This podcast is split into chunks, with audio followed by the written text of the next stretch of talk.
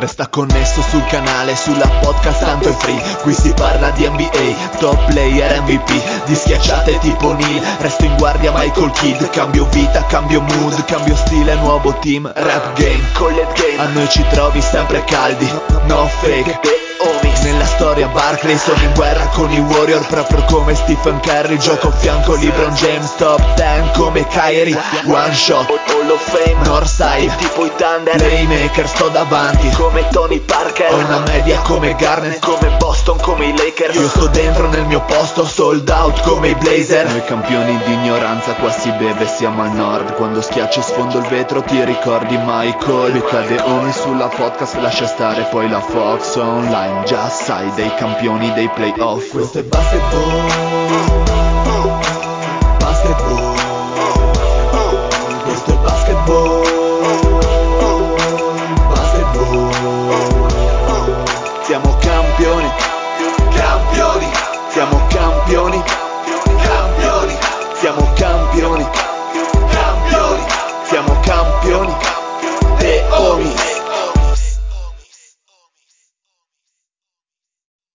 Benvenuti a questa nuovissima puntata di The Homies. Zio, stai trattenendo una scoreggia? No, un rutto, quindi Ah, ok. Un saluto al Mario. Buonasera a tutti, ci tengo a precisare che io faccio il cucchiaio piccolo, eh. Un saluto al Fede. Bella regaz, voglio augurare una cosa, un buon eh, reinizio di Dynasty e Fantabasket a tutti, poi inizia anche l'NBA ma chi se ne frega e vi saluta il Stasera, fucking stanotte. king del Fantabasket che sono io. Stanotte inizia le No, ma anche perché fino, fino ad aprile di che cazzo parliamo? Di certo niente. non di base. No, beh, se- topic a manetta. Se non vi avessi buttati tutto quanto dentro il Fantabasket avremmo chiuso questo podcast almeno quattro anni fa, evidente. Pensa- e non esisterebbe neanche Catenaccio, pensa tu. Peraltro, peraltro, quindi forse avremmo fatto Tra l'altro meglio. cosa diceva il Pat a ogni inizio? Buona stagione a tutti, una roba del Buon genere. campionato a tutti, forse, ma quello era Maurizio Mosca. E il fu Maurizio Mosca. Saluto Gabri prima dello zio perché non capisco se è tornato in sé o meno lo Non so, zio. aspetta che bevo un sorso Ciao, di Radler, Gabri. poi ti faccio sapere. Ciao a tutti, ciao a tutti e anche da parte mia buon fantabasket a tutti e colgo anche l'occasione per fare i complimenti a Federico e i suoi Houston Rockets che vinceranno il titolo quest'anno della Dynasty. Bra- bravissimi. Madonna Ma com'è? che grazia di coglione che mi sto tirando. Un saluto allo zio che è riuscito a ruttare due volte addirittura. Molto bene, un saluto a tutti, sono, sono libero e pronto per iniziare questa ancora fantastica puntata di Ma Dave. non la Dynasty.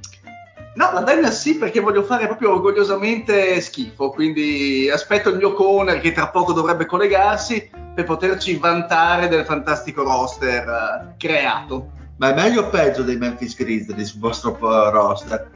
E secondo me, secondo me è, è un po' peggiore di quello dei, dei Memphis Grizzlies, ma ne possiamo discutere. Ah, ok, discu- discuteremo adesso perché partiamo con la Southwest Division, le nostre preview di inizio anno. Andiamo con questi Memphis che ci regalano grandissime emozioni. L'anno scorso hanno finito con un 51-31, comunque una buona discreta annata, a parte i problemi Un'ottima annata. un'ottima annata e problemi di Jamorant che non si capisce se prima o poi spara qualcuno e grazie zio per l'intervento su Jamorant Las Vegas da un bel 45.5 quindi la fiducia non c'è per i Grizzlies sembra abbastanza un, un passo indietro Beh, anche perché insomma scorso. Gianmoran comunque salterà le prime 20 25. partite 20 o 25. 25 della, della Steven stagione Adams si è infortunato esatto e nonostante un roster abbastanza profondo giovane discretamente completo insomma io penso che ehm, Morant un Morant eh, con la testa sul campo da basket faccia comunque la differenza c'è anche l'incognita di come tornerà eh, tra 25 partite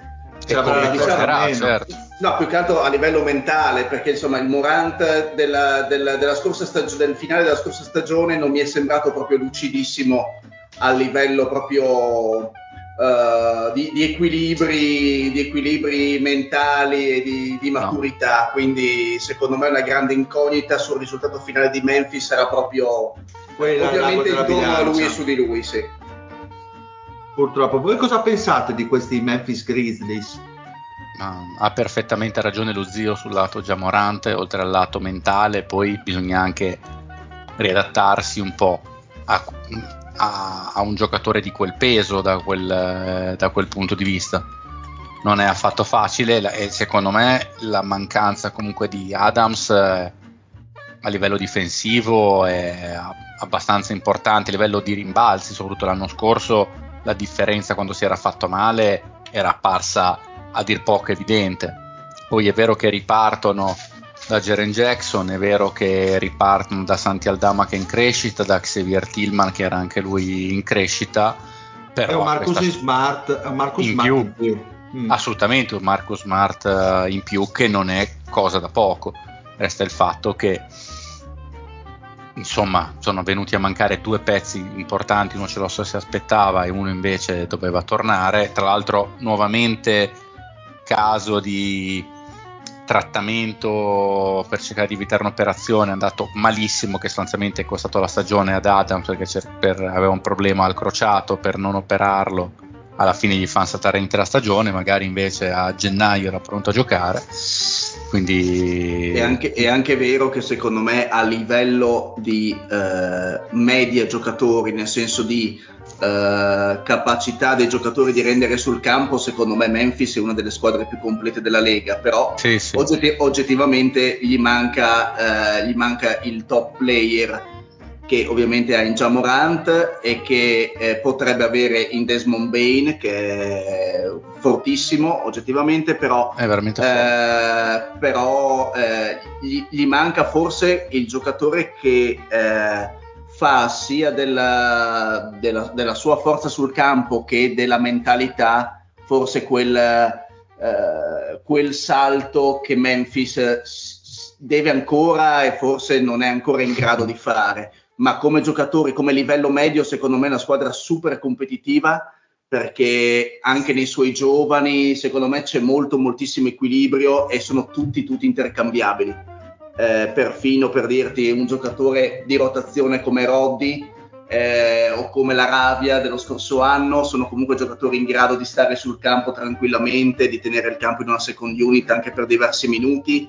Eh, abbiamo Derrick Rose, abbiamo lo Smart che comunque sostituisce degnamente sicuramente sia Tyus Jones che alcune fasi difensive di, di Dillon Brooks o comunque la sua presenza fisica in campo. Quindi è una squadra che con Brandon Clark, quindi è una squadra che comunque ha tantissimo personale eh, sia tecnico che fisico a disposizione. È ovvio che tu gli togli il top player, gli manca forse qualcosina. Eh, le 51 secondo me dello scorso anno, visto anche l'aumentare di competitività del, della Western Conference, secondo me sono effettivamente difficili da raggiungere. Eh sì eh, cioè, togliere 25 partite dalla Jamorant secondo me vuol dire anche togliere sicuramente a prescindere 3-4 vittorie rispetto allo scorso anno. sì di più. E quante vittorie aveva dato Las Vegas? 45.5 allora, calcolando che la, la, qualità si è alzata e ci sarà secondo me una media di squadre su, che andrà dalle 45 alle 55 vittorie, top 44, secondo me alle 53-54 vittorie, secondo me rientra in questa categoria Memphis. Non so se 45, uh, ehm, io la vedo ancora per dire superiore a Sacramento, nel senso, ah. più, nel senso più equilibrata, con Giamorant in campo, e quindi gli do 47 vittorie. Gabri, secondo te implodono questi Memphis o hanno speranza?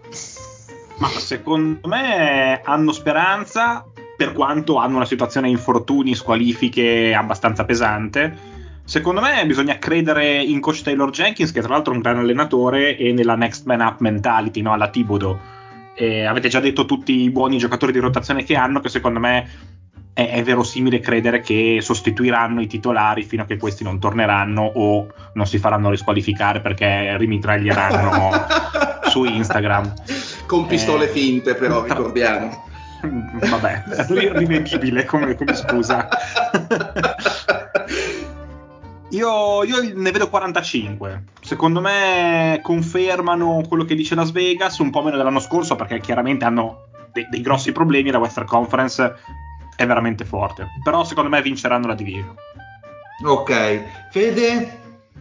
Sono d'accordo con Gabri. E vol- ero tentato di mettere ancora un po' meno, però è vero che la loro mentalità di riuscire a mantenere comunque il core eh, sempre attivo, sempre in, col morale alto, è una cosa che hanno poche squadre e loro ce l'hanno sempre avuta e tra l'altro hanno tolto praticamente un cane idrofobo come Dillon Brooks ci hanno messo un gran giocatore come Smart, quindi la differenza penso, penso si vedrà e penso che riusciranno a mantenere il timone, però parti dal fatto che per 25 partite Morata non c'è, Adams non c'è e poi qualche infortunio di mezzo per la strada c'è sempre e quindi Clark già parti da meno due. Eh? Clark fino, fino a febbraio Eh, tra l'altro, tra l'altro. Sì, cioè. sì, sì, è vero. Eh, n- e, e va detto comunque che in questo momento esattamente un titolare credibile in ala piccola non è che ce l'abbiano, che dici ok questo è il titolare, sì dici cosa sposti l'Arabia un po' più indietro, fai giocare Kennard, mm, Sì, fai hanno, giocare hanno diverse soluzioni, ma nessun- Sì. nessuno in grado di reggere 35 Nessuna minuti in definita, ecco, Esatto, quindi sì, non so, dico 45 per la stessa motivazione di, di Gabri, in altre squadre sarei tentato di dire anche un paio di meno. Mario?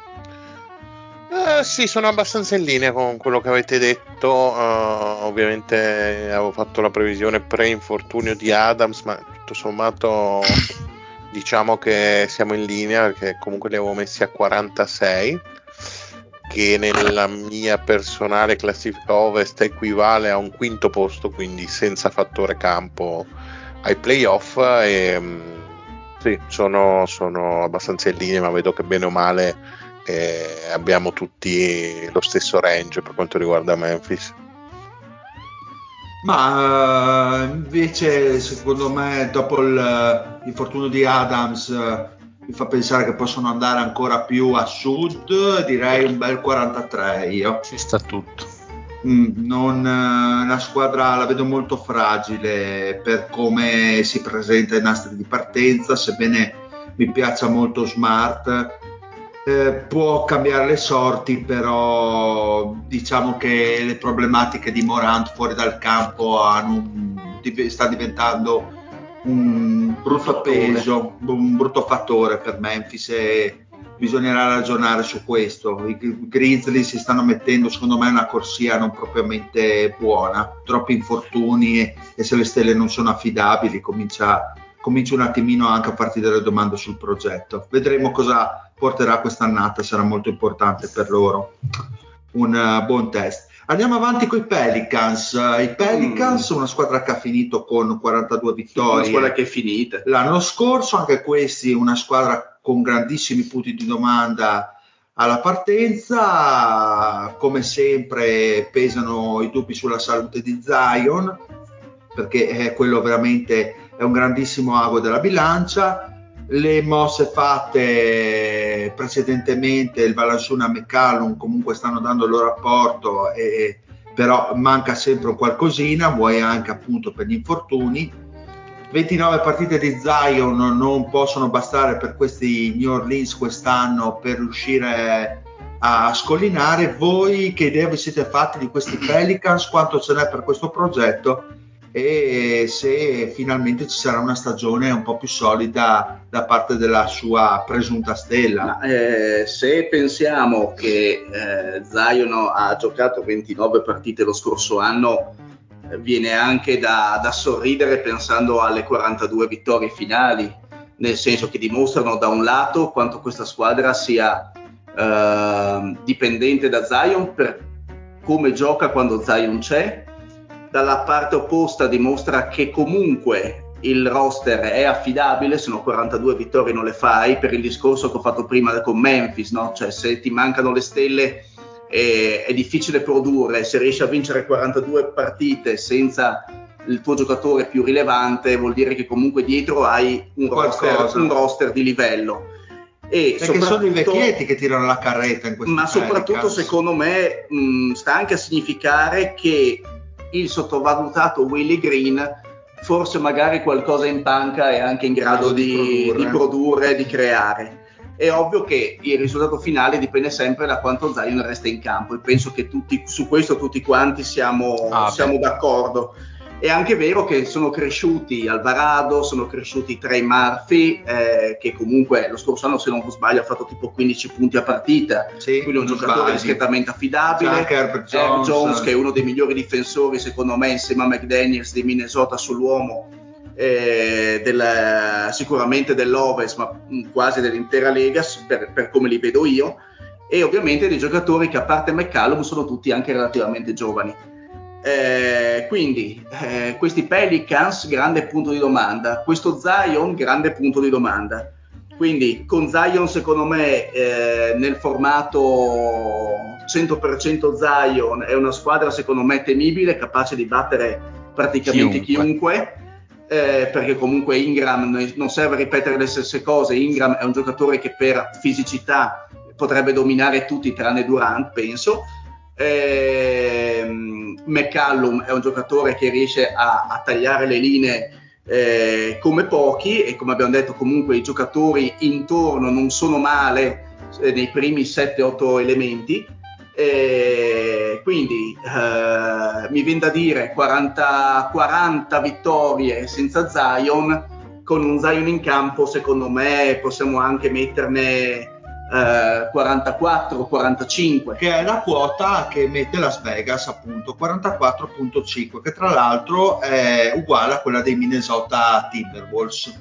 Beh, oggettivamente con Zion in campo sono secondo me anche più forti dei Minnesota Timberwolves questi. Vabbè eh, però facendo una tara tra il senza e il con, secondo me appunto 44 vittorie potrebbe essere una cifra. Mario, che idea ti sei fatto tu invece? Eh, che sarebbe ora di capire veramente dove vogliono andare con questo, con questo core. Sarebbe bello vedere una stagione al completo con, con Zion che esprima tutto il massimo delle sue potenzialità, però iniziano ad arrivare quelle vibes che dava un po' il primo Embiid, no? che dici ma lo vedremo mai al, al, al, massimo delle sue potenzialità. Per fortuna per Philadelphia Embiid è riuscito a togliersi di dosso tutti quei dubbi e Zion a me lascia ancora delle incognite incredibili e, Dipende se pensa ancora a scopare con le prostitute casuali. Allora, no. quello, que- voglio dire, quello è un,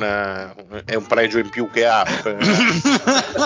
no, dico, magari lo distrae solo per quello. No, no, vabbè, tanto che, che, che, distratto. L'unica cosa è assolutamente tenere sotto controllo il fisico perché veramente siamo a un passo dal, dal disastro dal disastro epocale e a quel punto affosserebbe completamente una franchigia che solo insomma, pensando a 12 mesi fa veniva data come possibile contender nell'arco di un paio di stagioni e cosa che potrebbe tranquillamente diventare ancora. Se Zion riuscisse a dare continuità a questo suo, a questo suo immenso talento ecco immenso non è solo il talento che ha insomma, anche una butria non, non indifferente mm. e anch'io sono, ho messo 44 vittorie per me sono in quel, quel limbo di squadre comunque forti perché l'Est ce n'è tante così che però per emergere in questa lotta per accapararsi gli ultimi posti disponibili eh, diciamo dal, dal, quinto al sesto secondo me ci sarà una lotta incredibile almeno 5-6 squadre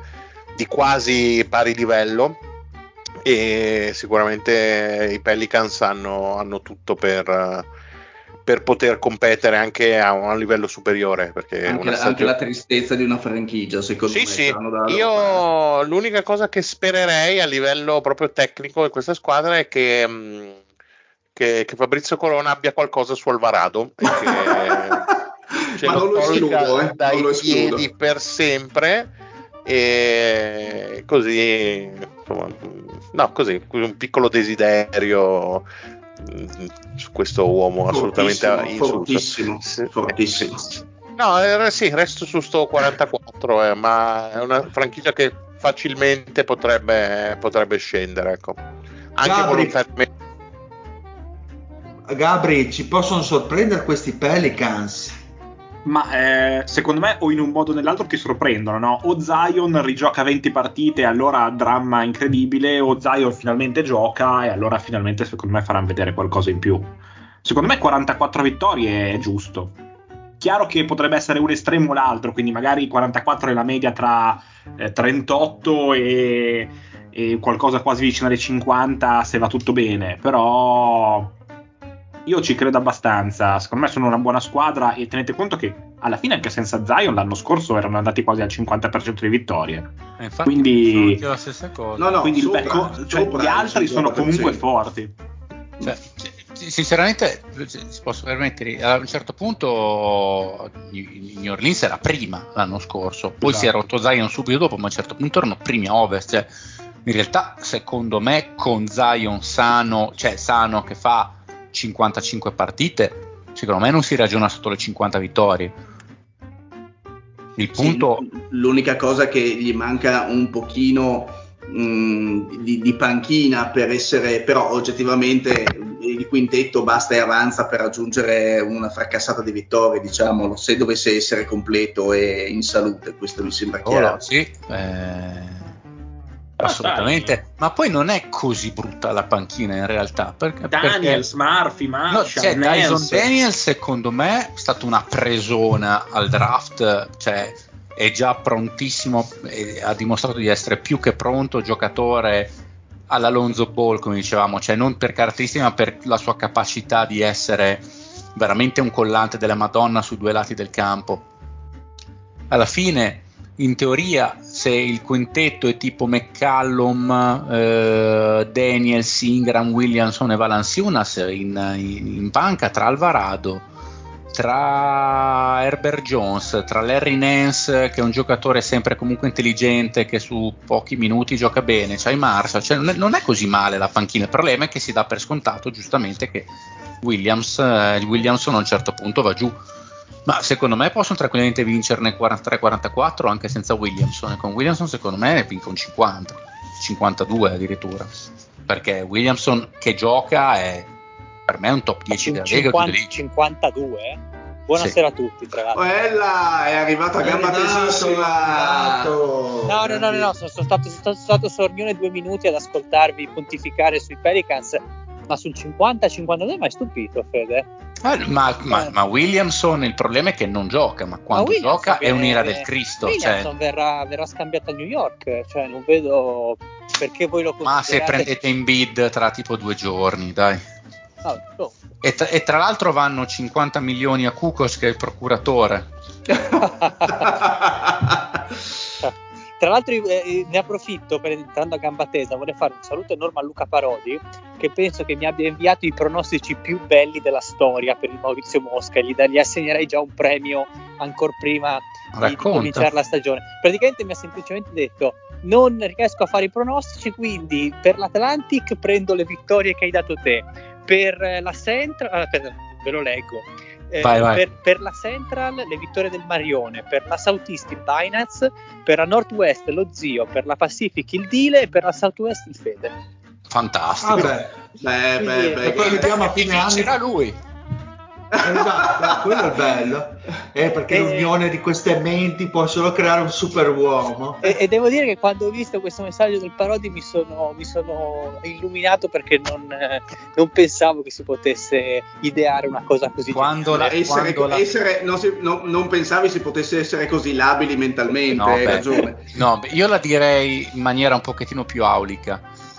Quando la fiducia nei nostri confronti incontra la sua pigrizia, nascono grandi cose. Anche perché ha Eh. candidamente dichiarato che non sa minimamente quante vittorie abbiamo dato a ciascuna squadra. Ma è ovvio. Eh, beh, ci mancherebbe, anche perché le stiamo ancora dando, tra l'altro, quindi lui si è già Esatto, portato Sommeranno a sulla 1300 probabilmente, no?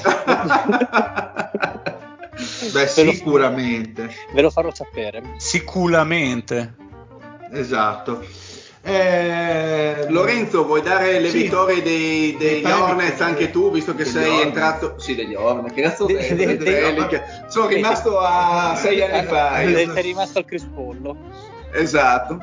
Eh, ma allora, io stavo dando un'occhiata al roster in questi giorni e onestamente non sono così in hype così caldo come, come Fedel Binance, anzi secondo me sono una delle candidate ad andare under perché mi sembra che la quota era a 43,5, 44, non mi ricordo. 44, sì, Eh, esatto, giù, giù di lì. Quindi, boh, non lo so, cin- 50 mi sembrano, vabbè, ovviamente il best case scenario per il Fede e tutto quello che volete, però 50 sono veramente tante. E secondo me anche arrivare intorno al 50% non lo so. Quindi mi gioco un, un 41. Un 41 Uh. basso, basso, basso perché sono, è una squadra che non mi stuzzica, nel senso che eh, McCollum, boh, non so quanto, quante cartucce abbia ancora. I centri, per quanto riguarda, facciamo la rotazione dei lunghi, sono tutti giocatori di esperienza, ma ormai mi sembrano abbastanza un usato, parlando in termini NBA e anche... boh, Anche per il so. fantabasket non sono più buoni, Valanciunas è finito. Facciamo perdere dei centri del fantabasket di Gobert. Lascia stare che ho già discusso. Ancora lascia stare. ma lasciatelo lascia, stare. lascia stare. Eh, no, quindi è, è una squadra che onestamente, per quanto ci sono tante squadre ad ovest che mi intrigano, ecco, i Pelicans non mi, non mi dicono niente, è una squadra piuttosto anonima. Bene. Ma io invece No. voglio essere leggermente più fiducioso e do un bel 46 vittorie, nella speranza che Williamson possa giocare qualche partita in più perché ha rotto un po' i coglioni, se Dico, no... dico 46 anch'io, sai, cioè, perché non credo che le giocherà tutte per arrivare a Neanch'io. 50 che dico prima. Però dai, ci voglio credere in un fatto che 50 quest'anno le giochi. Mi sembra Sì, un anche, anche più- Ingram un po' più sano perché l'anno scorso 50 partite ha fatto, Eh, ha fatto, eh, ne ha fatte 45. Eh, 45, Però è, to- è tornato giusto in tempo per marzo-aprile per fare una cosa fondamentale. Vincere il titolo con gli. Rockets. Ovviamente, ovviamente. cioè. Ingram. Bene, bravo, mi hai dato l'assist per i tuoi Houston Rockets, 22 vittorie l'anno scorso, Parte il timer. grandissimo, grandi acquisizioni per Houston, un Neyman Thompson in più, un Cam Whitmore in più, eh, altri il tuo amico Dylan Brooks che porterà la sua sapienza, la sua esperienza, Sì, si è già e Van fatto 5 minuti. grandissimo. Insomma, sembra che eh, una Houston pronta I a prodomi- qualche, qualche vittoria in più, non tantissime. Però Las Vegas è piuttosto fiduciosa perché dà un bel 31.5 piuttosto solido per i giovani, li vede in crescita e forse è anche Mm. ora per Mm. gli Houston Mm. Rockets Mm. Eh, raccogliere quello che è stato seminato. Beh, beh. Bah, eh, bah. Secondo me in realtà queste 31 vittorie, non so se saranno esattamente quelle, ma mi sembrano un, eh, una previsione abbastanza azzeccata come concetto, perché intanto Houston non ha più voglia di perdere, non ha bisogno di perdere, la scelta non ce l'abbiamo, quindi non ha senso. Sono stati fatti acquisti, come ben sappiamo, anche se non soprattutto per non consegnare ai Thunder una scelta troppo ghiotta. E io penso che Van Vliet sia stato veramente un ottimo acquisto che faccia salire notevolmente il, il floor di questa squadra. Chiaro, non è il giocatore che da solo ti fa vincere un titolo, ti porta ai playoff, però è davvero quello che ci serviva, ci dà tanta esperienza, ci dà un altro playmaker, anzi il playmaker più puro che abbiamo, a parte Man Thompson che però è un rookie, ci dà energia, cultura, comunque professionalità, quindi veramente un ottimo, un ottimo acquisto. E tutto quello che ho detto di buono su Van Vliet ovviamente va ribaltato per Dillon Brooks che è un tumore maledetto. E che è un parte gli scherzi, sicuramente un buon difensore, però non lo vedo di buon occhio. Adesso stiamo a vedere perché ha effettivamente fatto dei buoni mondiali, quindi se è stato voluto abbastanza fortemente da Udoka, mh, forse riesce a mentalizzarlo un po' questa speranza. Il Ken Whitmore di cui abbiamo parlato, parlato da poco, penso che al primo anno farà poi abbastanza il giusto. Io spero che faccia vedere dei discreti lampi, però comunque abbastanza chiuso nelle rotazioni, appunto da Brooks, da Jabari Smith, eccetera. Mentre mi aspetto ottime cose da Tari Eason, che purtroppo adesso è fermo qualche settimana per eh, una semi stress fracture alla gamba, non è proprio chiarissimo, però dovrebbe tornare a giocare tra qualche settimana Lui secondo me ha fatto un'ottima annata da rookie e mi sembra che sia candidato a diventare davvero quel giocatore alla quel 3D molto atletico e fisico, diciamo con quella capacità di attaccare il ferro che gli farà guadagnare un sacco di soldi in carriera. E spenderei giusto un paio di parole su Jabari Smith, che secondo me, da quel poco che ha fatto vedere, fermo restando che la Summer League conta quello che conta, ha, sarà tanto più forte dell'anno scorso, in cui era molto spaesato, gli farà benissimo avere dei passatori seri, seri in campo come Van Vliet e Thompson, e Jalen Green che anche lui è chiamato a fare finalmente davvero un grande salto di qualità, cioè diventare quel giocatore che da solo ti, è, ti crea un buon attacco NBA, cioè quel giocatore per me da 25-26 punti a partita con buone percentuali, non 42-43% dal campo, anche lì ha fatto vedere buone cose anche lui. Amen Thompson aspettiamolo, parte da, da backup uh, del, della point guard chiaramente. Penso che diventerà un ottimo ottimo giocatore però penso ci vorranno due o tre anni. Vediamo anche lui i lampi che faranno che farà.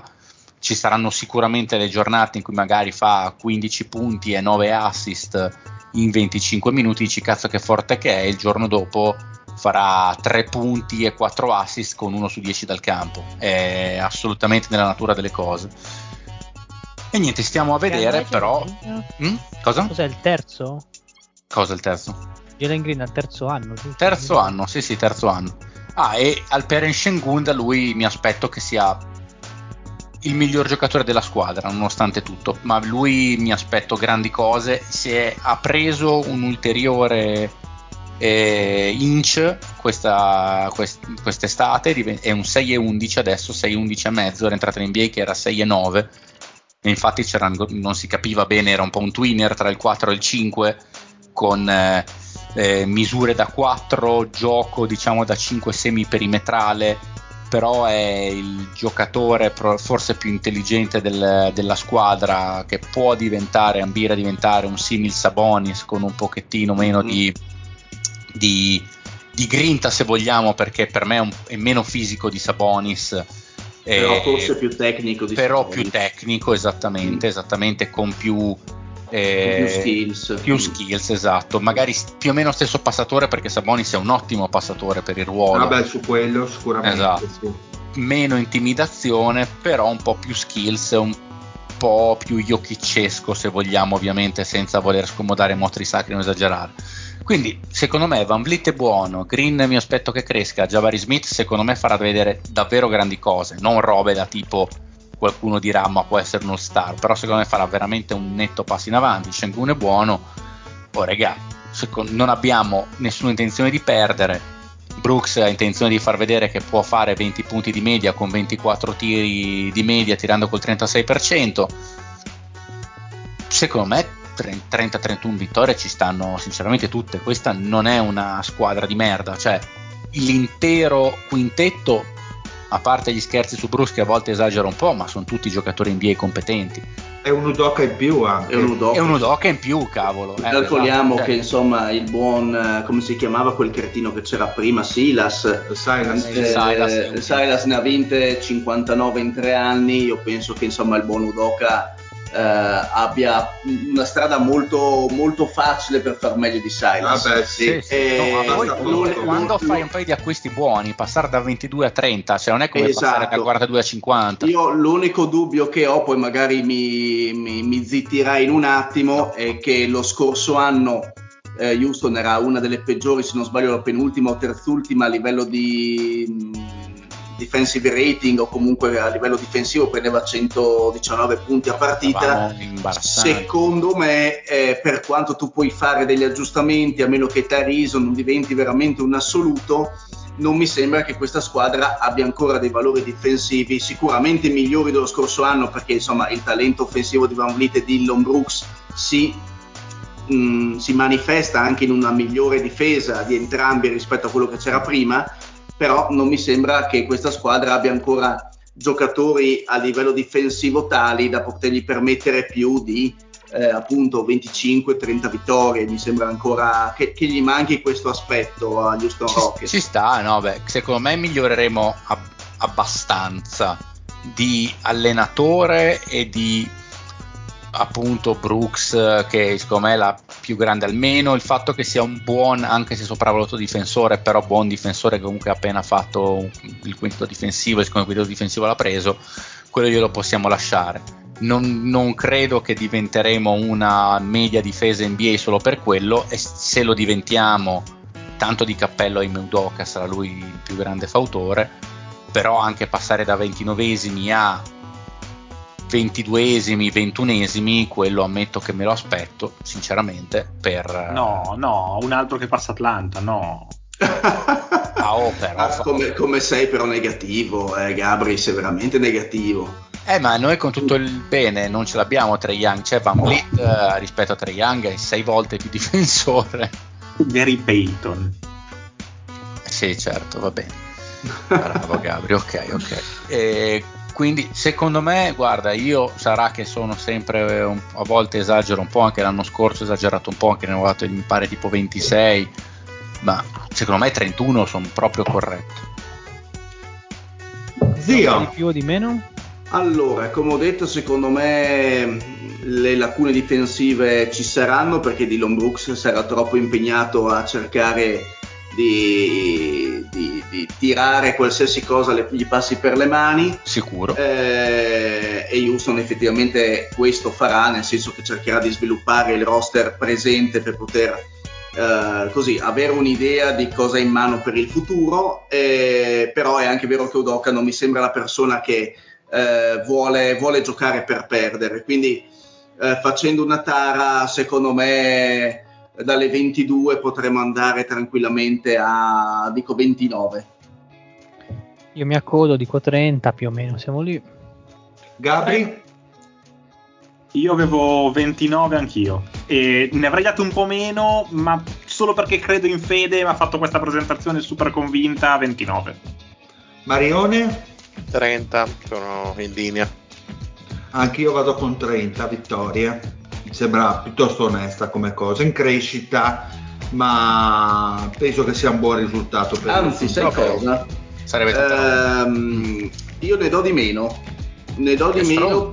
No, ne do di meno perché secondo me eh, non sarà la peggiore comunque squadra della division. Eh, e quindi, visto San Antonio, io ne do 27. Ok, perfetto. Non capisco la conseguenza logica. No, nemmeno No, nel senso che per dare per, per le somme di vittorie agli Spurs eh, do qualche vittoria in più, eh, togliendole a, agli Houston. Rockets. Perfetto, quindi andiamo a questi San Antonio Spurs che l'anno scorso Vai di lei. hanno finito con, ma no, ormai dopo tanti anni sono una persona cambiata, Un sono, come Gian, sono come Gianbruno. Eh, E voglia di Senza lavoro. Trisson. esatto. Eh, l'anno scorso hanno finito con eh, 22 vittorie, quest'anno hanno un Webayama in più che ha fatto vedere comunque in eh, pre-season degli ottimi, degli ottimi, anzi più degli ottimi lampi. Ha fatto vedere che è già un giocatore che può impattare in maniera sensibile in NBA. Vediamo la realtà dei fatti, chiaro che un giocatore di questo tipo con eh, questi presupposti fa pensare a un nuovo corso dei San Antonio Spurs. E c'è da dire che però la squadra eh, ha un uh, Wembayama in più però eh, non è che abbia dei fulmini di guerra secondo me. Chiaro che è una buona squadra una squadra di giovani in crescita che può, può dare, può migliorare, ma non lo vedo, non li vedo proprio in un eh, Pantheon eh, prossimo ai playoff.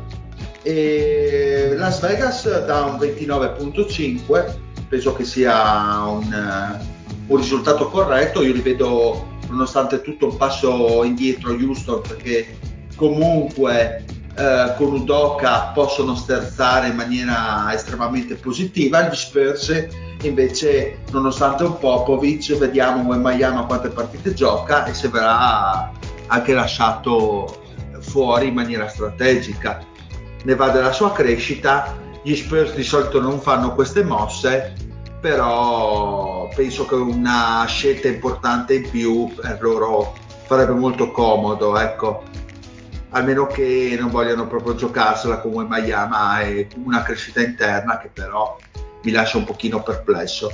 Quindi io direi 27 vittorie per gli Spurs. A me ha fatto specie vedere le partite di pre-season, cioè non vederle per l'amor di Dio, lungi da me, ma eh, vedere quantomeno il, il tabellino perché fa capire quanto comunque Popovic ab- abbia ben chiaro eh, che cosa vuol far diventare la sua squadra, nel senso eh, l- il fatto di non collocare Wembayama come centro, unico centro, ma associarlo a Zach Collins già dimostra lungimiranza nel preservare fisicamente Wembayama, prima di tutto.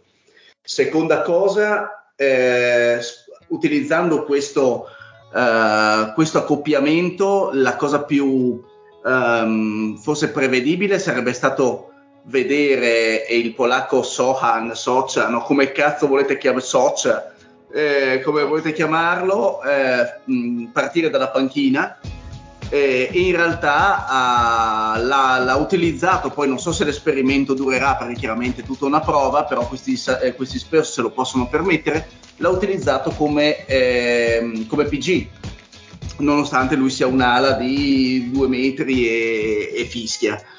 Eh, perché ovviamente poi come SG vuole utilizzare Vassel che mi sembra un giocatore abbastanza in crescita e fresco di un contratto interessante e dall'altra c'è Keldon Johnson che forse è il giocatore più maturo di questo roster insieme a, a Collins.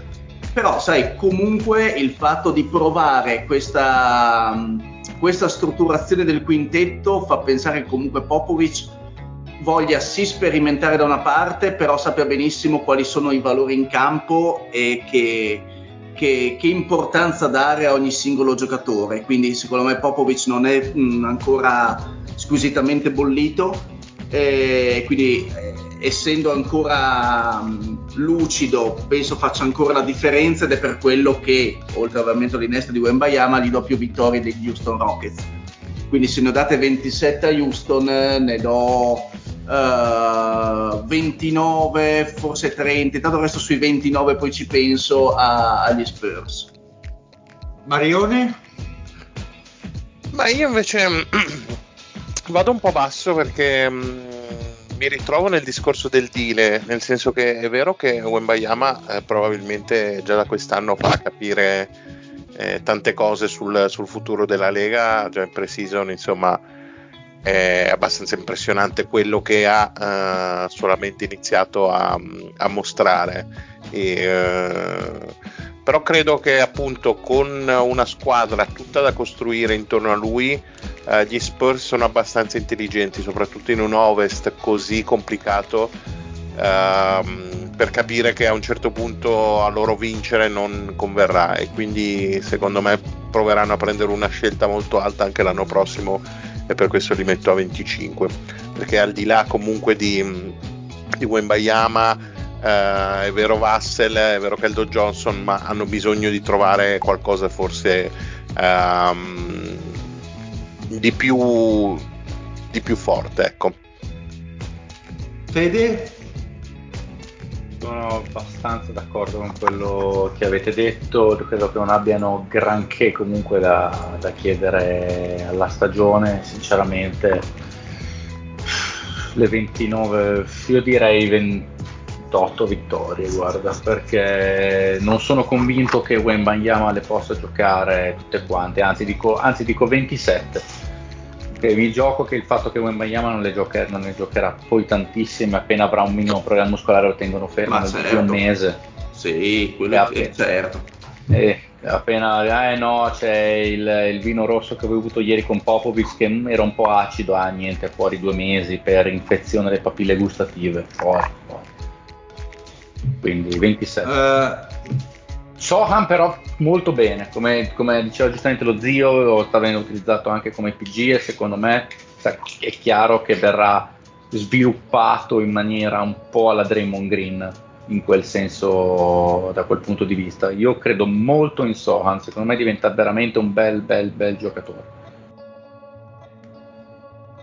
Secondo me invece io li vedo intorno alle 24, diciamo, per lo stesso motivo dello zio che è una certa si renderanno conto che non serve niente a vincere. Io non credo che Wembanyama vincerà rookie dell'anno, roba del genere. Per carità, stupirà quando scenderà in campo, ma non credo che avrà quella continuità di rendimento che è fondamentale per vincere questo premio, giocare le famose boh, 65-70 partite. C'è Brandon Miller. No, secondo me Scoot Henderson. Scoot Henderson lui. Ha, ha, proprio il flow, ha proprio il mood da, da rookie dell'anno per come, per come è. Però questo non vuol dire che non sia un talento generazionale più che altro perché guadagniamo ok, sì, adesso è tutto molto bello, quello che abbiamo visto in pre-season, però in, um, in stagione regolare scenderà in campo con un mirino enorme addosso e tutti proveranno a esporre e mettere a nudo quelle che sono le sue eventuali debolezze i suoi punti deboli. Quindi fighissimo per adesso, godiamoci gli highlights, godiamoci le giocate assurde per uno con quel telaio lì, però vediamo nel lungo periodo. Mi mancano, che non, mi sono son stato un attimo, mi mancano le vittorie del dire dello zio e poi quelle del Binance. Uh, cosa avevo detto io? 27, dai. 27, ok, lo zio. 29. Ok, e Gabri? 26, qualcuno deve perdere all'Ovest, cioè... Esatto, penso uguale. Anche perché vedendo così, facendo un confronto, voi in generale vedete più alti gli Spurs di Portland in classifica. Io rispetto alle vittorie che avete dato a Portland la scorsa settimana. Li ho messi allo stesso livello, stesse vittorie. Esatto, si ti hai dato 25 a tutte e due. Comunque, per dire, io vedo molto più avanti Portland come tipo di roster e anche magari velleità di vincere partite. Perché Portland non è difficile che finisca l'anno con questo roster. Quello anche vero. Va bene. Molto bello comunque lo sticker che hai fatto Mario, è eh? sempre di livello. Sempre di livello. Bene, andiamo a Dallas, concludiamo questa non West Division molto deprimente direi e finiamo in bellezza con i Mavericks, con i Mavericks, non sono i Mavericks della, della Dynasty che forse sono più deprimenti ancora, però non credo yeah. che si può scintillare in uh, quelli di Dallas. L'anno scorso sono finiti con 38 vittorie, quest'anno invece Las Vegas da eh, 43.5. Chiaro attendersi un miglioramento perché comunque eh, Doncic e Kairi hanno avuto e avranno tempo per amalgamarsi meglio. Però la sensazione è che comunque sia una squadra al netto di Doncic e Irving piuttosto mediocre e non vedo onestamente dei uh, lampi di positività per una squadra competitiva all'Ovest anche perché per loro vale tutto, valgono tutti i discorsi che abbiamo, fatto finora ovvero del fatto che l'Ovest è ancora più competitivo e ancora più complesso probabilmente riuscire a raggiungere determinati risultati.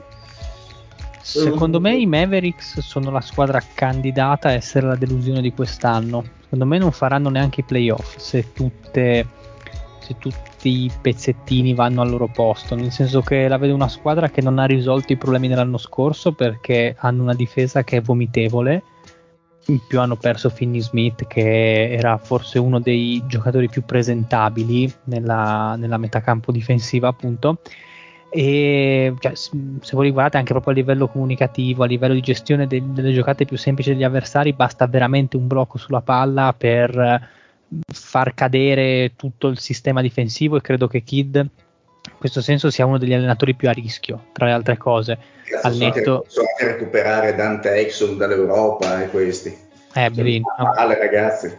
Male, male. non mi convince la rotazione dalla panchina, mi sembra molto corti. Hanno aggiunto Grant Williams, che a me è un giocatore che piace tendenzialmente, però chiaro che se è Grant Williams il pezzo pregiato della tua estate che deve portare un miglioramento al roster, abbiamo qualche problema.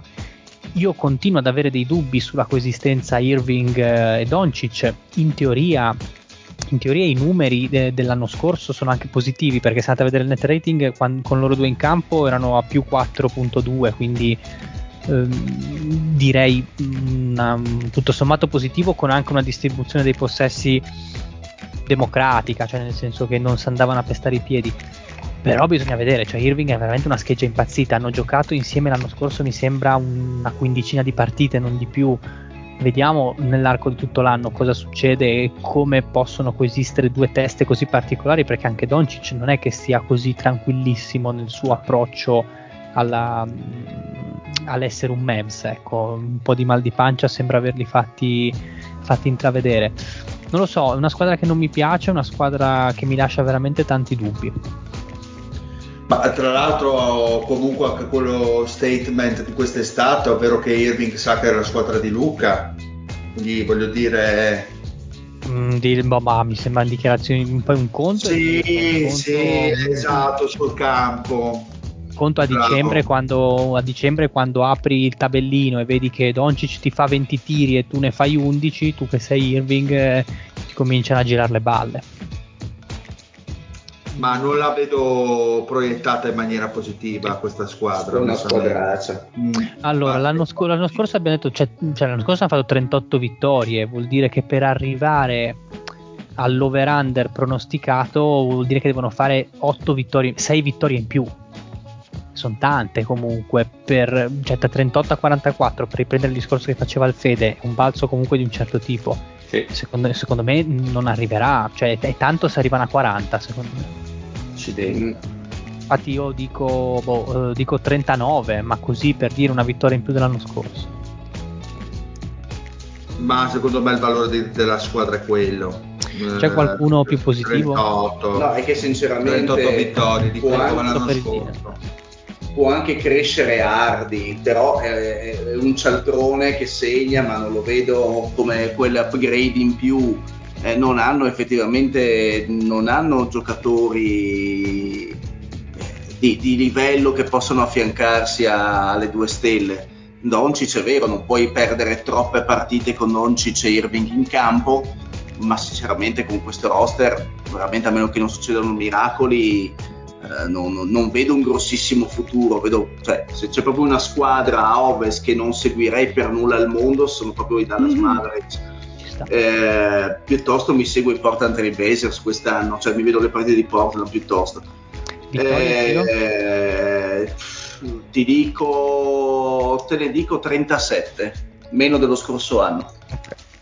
Mario, sono tutti negativi, un Grant Williams in più non può portare un po' di equilibrio a questa squadra, tu cosa pensi?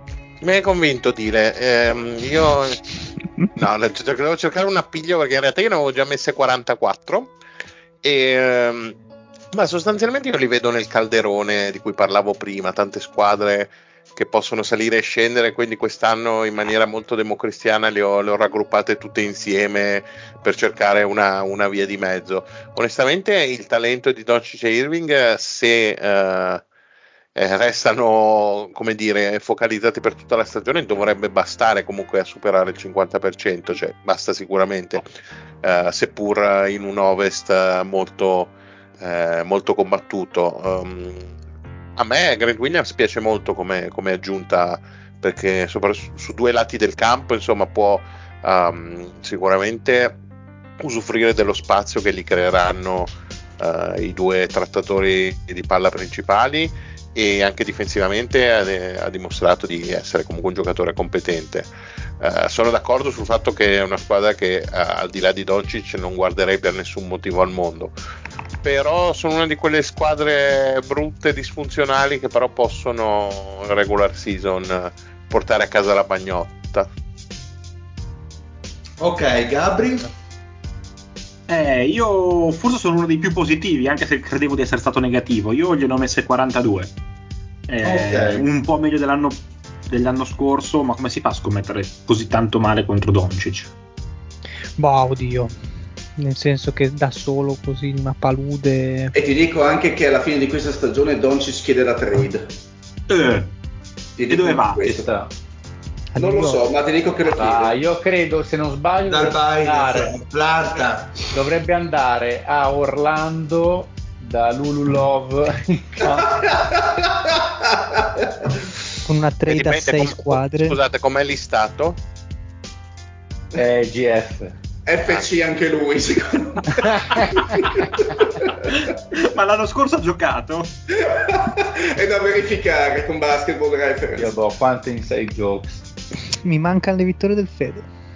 Io sinceramente provo a fare il più positivo di tutti e dico 43.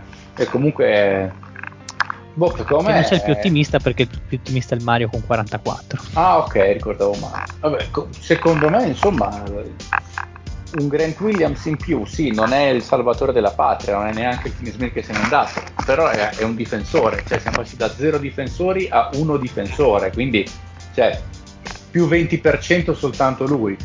Dal, dal- dal mio punto di vista, Doncic e Irving hanno un po' più di tempo per trovarsi. Tra l'altro, Exxon in realtà è un buon difensore, lui pure. Certo, è un backup quello che vuoi.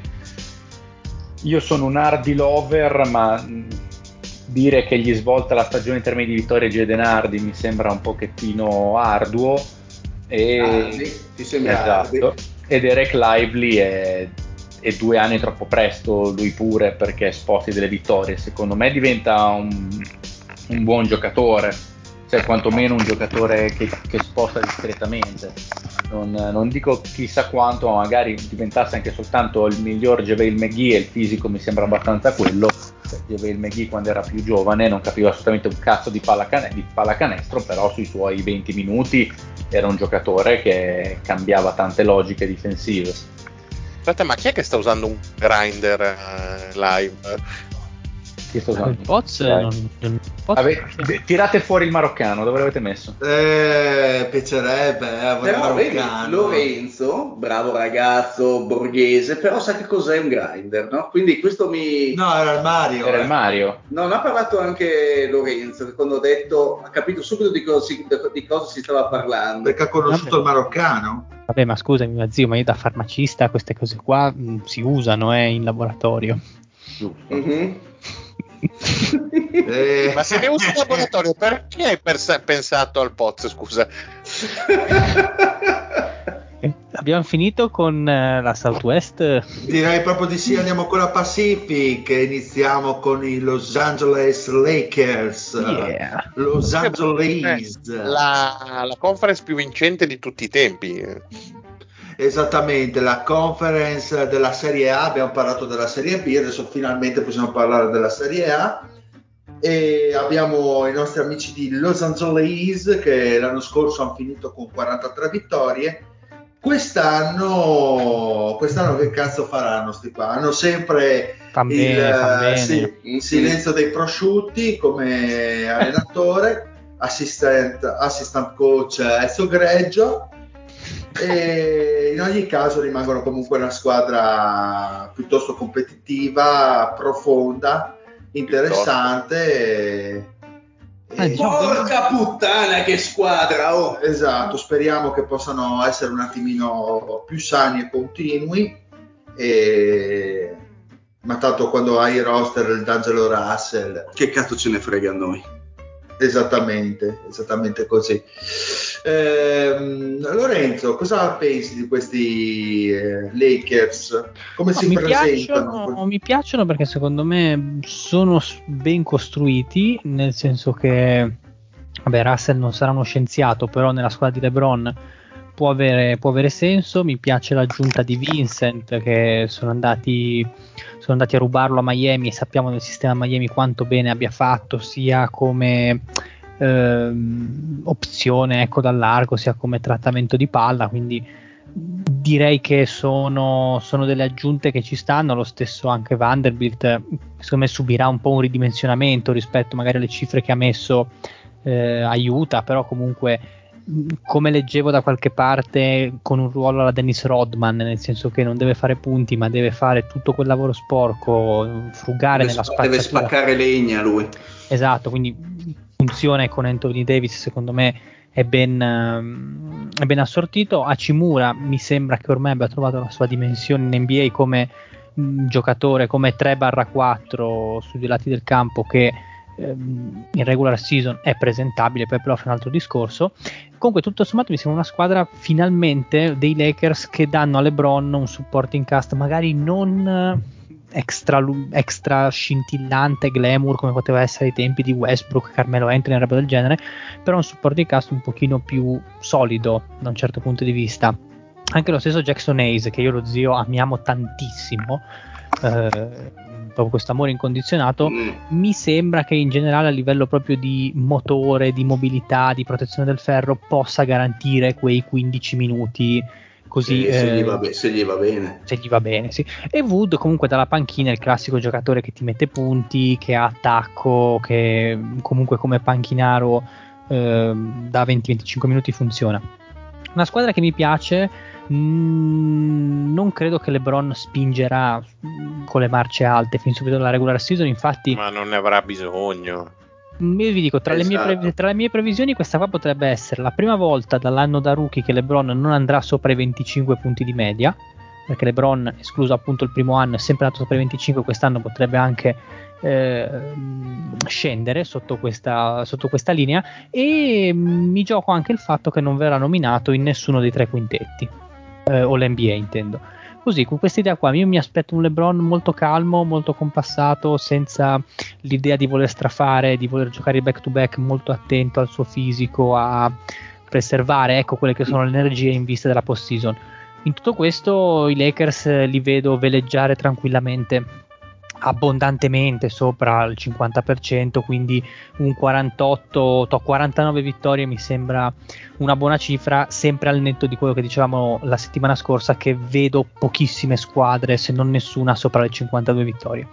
In tutto questo mi aspetto molto da Austin Reeves che dopo un mondiale giocato da protagonista forse una delle poche note positive di Team USA e dei playoff in cui ha elevato parecchio il suo livello di gioco, fino ad arrivare mi sembra a 17 punti di media, una roba del genere. Mi aspetto uno, uno Steve Reeves chiamato alla stagione della conferma, anche perché ha firmato un contratto bello corposo. Non so se sarà il giocatore più migliorato, perché quello magari può essere Michael Bridges a Brooklyn, ci sono degli altri nomi, però secondo me è uno dei candidati, ecco. Secondo Ma, me loro dai. hanno una caratteristica che um, un po' li li avvantaggia in questa regular season è che li accomuna sia con Fabrizio che con, uh, che con Lenny, cioè sono lunghissimi. Eh, perché, perché, veramente hanno 10 giocatori NBA solidissimi, ma possiamo arrivare fino a 12, perché comunque l'undicesimo e il dodicesimo sono Tarian Prince e Lud Schifino, cioè comunque giocatori che in una regular season uh, i 5-10 minuti uh, saltuariamente li possono, li possono fare. Ha detto benissimo Lorenzo, quest'anno sono costruiti proprio come una squadra da regular season che possa dare eh, ampio riposo alle sue due stelle e se questi Lakers eh, arrivano con LeBron ed Anthony Davis um, diciamo così con un minutaggio contenuto sono davvero una bruttissima gatta da pelare per tutti. Eh, ai playoff. Non, cioè, non mi stupirei, lo dico adesso ahimè se se LeBron portasse a casa il titolo, insomma, wow. eh, mi piace, mi piace, mi piace. Eh, sì. Io comunque in regular season li metto a 50 perché vedo un paio di squadre più attrezzate. Mm. Beh, comunque è una bella, cioè 50 vuol dire sì, che arrivano tra le prime 4 con la pipa. Terzi, terzi, ne messi terzi, mm, insomma, dietro dalle altre due super corazzate.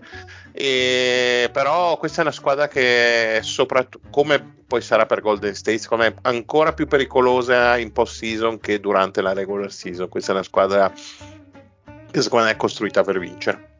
Secondo me 50 mm, sono tante perché vedremo secondo me un sacco di certificati medici durante il corso della stagione, cioè in un anno, in un anno zero dal punto di vista dell'odd management in cui non è possibile non far giocare giocatori a scelta come gli scorsi anni, secondo me LeBron per un motivo fisico per un altro un bel po' di partite le, le, salterà come è giusto che sia e secondo me il roster è stato costruito per quello, cioè per cercare di, di essere competitivi anche senza LeBron o anche con i guai fisici di Anthony Davis. Secondo me innesti come Prince, come Reddish, come Vincent, eh, anche quello stronzo di Jackson Hayes sono comunque minuti importanti, cioè sono pochi minuti, ma secondo me possono essere minuti di qualità e sono perfettamente d'accordo con eh, Marione che se questa squadra arriva in salute da, da, da febbraio-marzo in poi è una squadra veramente eh, importante eh, e sicuramente potrebbe essere una seria candidata per, uh, per il trofeo. Eh, secondo me appunto 50 la vedo dura perché i giocatori sostituti non sono di primissima scelta, però sicuramente 48 vittorie io le vedo. Sì, anch'io sono su quelle range lì, sono 47 direi. Sono una squadra attrezzata, insomma l'avete detto voi, comunque credo che LeBron si può permettere eh, di tenere un po' i remi in barca per poi dare il boost della post season, ecco.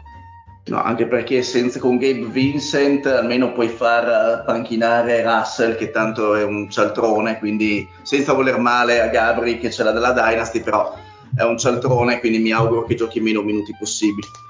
Ma penso che ne sia consapevole Gabri che è un cialtrone buon ad Angelo Russell. Ma Vero, Gabri? lo tengo per quello, lo tengo per quello. Quanti vittorie dai Gabri tu ai Lakers? Eh, io ne ho date 49. Ne ho date 49, sono d'accordo con voi, sono fortissimi. Secondo me faranno tanto turnover. Non sono sicuro farà così tanto turnover LeBron, però, eh, perché. È vicino... No, perché è vicino ai 40.000 punti e quindi se eh, può arrivarci capito. quest'anno. Però secondo me o farà certificati o giocherà per una parte di stagione pochi minuti a partita. Secondo me lo conserveranno perché ne ha 39. Eh ne ha 39. Certo. Cioè basta, 20, è, vero che, è, vero che, è eterno e magari neanche noi, noi, set, noi, sei messi insieme abbiamo forse il fisico di una sua coscia. Però, no, però oggettivamente basta, basta, veramente poco secondo me per, per, tenerlo fuori un po' di tempo, quindi secondo me cercheranno un pochino di preservarlo. Poi però magari mi sbaglio, è più eh, probabile insomma. la seconda che dicevi, magari giocherà tante partite, alcune non tanti minuti. Eh, Vabbè, ma, ma, lui ha, dopo vent'anni ha sempre detto che è perfettamente in gestirsi, gestirsi fisicamente.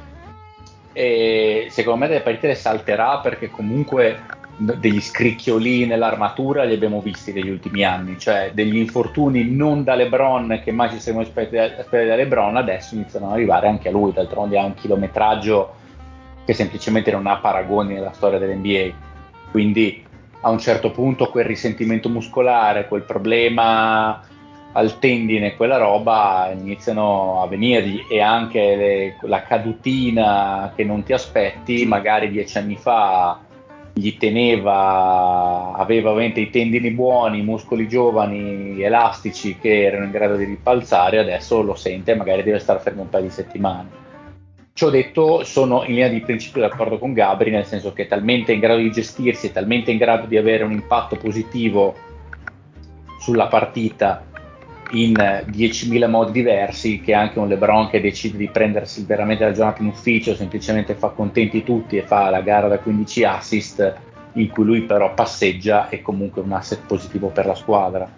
Ed è più possibile che sia quel tipo di giocatore quest'anno che magari vede calare il fatturato in termini di punti, ma dal punto di vista poi della presenza in campo si può giocare, probabile, è, pro- è probabile che rimanga, che rimanga in campo.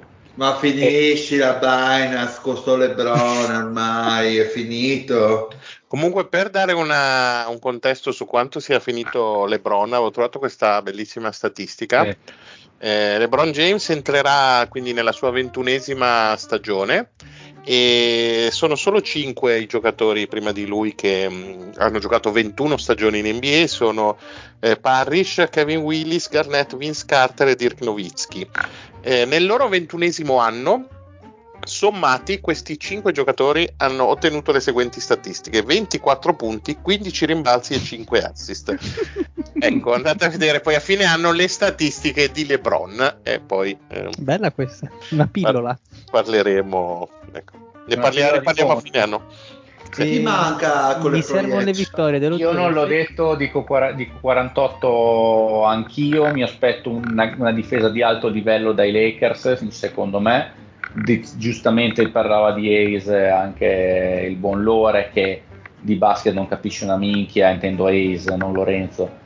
però per pochi minuti è un atletone. A me la, la, l'aggiunta di Wood piace molto dal punto di vista soprattutto offensivo perché comunque avere come backup uno come Wood che devi marcare con uh, i backup center eh, cioè fallo te mi sembra tutt'altro che una cosa facile veramente sono lunghissimi possono mettere in campo 10.000 quintetti diversi Austin Reeves me lo aspetto ancora, ancora cresciuto e veramente hanno almeno due giocatori validi per ogni ruolo e potrebbe essere la squadra più profonda dell'NBA effettivamente, non, non, mi, non me ne sovviene una più profonda di loro. No, no ma lo è sicuramente, cioè, perché le altre hanno, sono molto forti Uh, a livello insomma di primi 5 o di primi 3, primi 4, ma così lunghe secondo me in questo momento. E, si, e sinceramente non vedevo una, un'abilità delle mosse del GM dei Lakers a livello così diciamo strutturale e, e completo da un sacco, un sacco di anni. Beh, perché non hai visto la mia off season forse.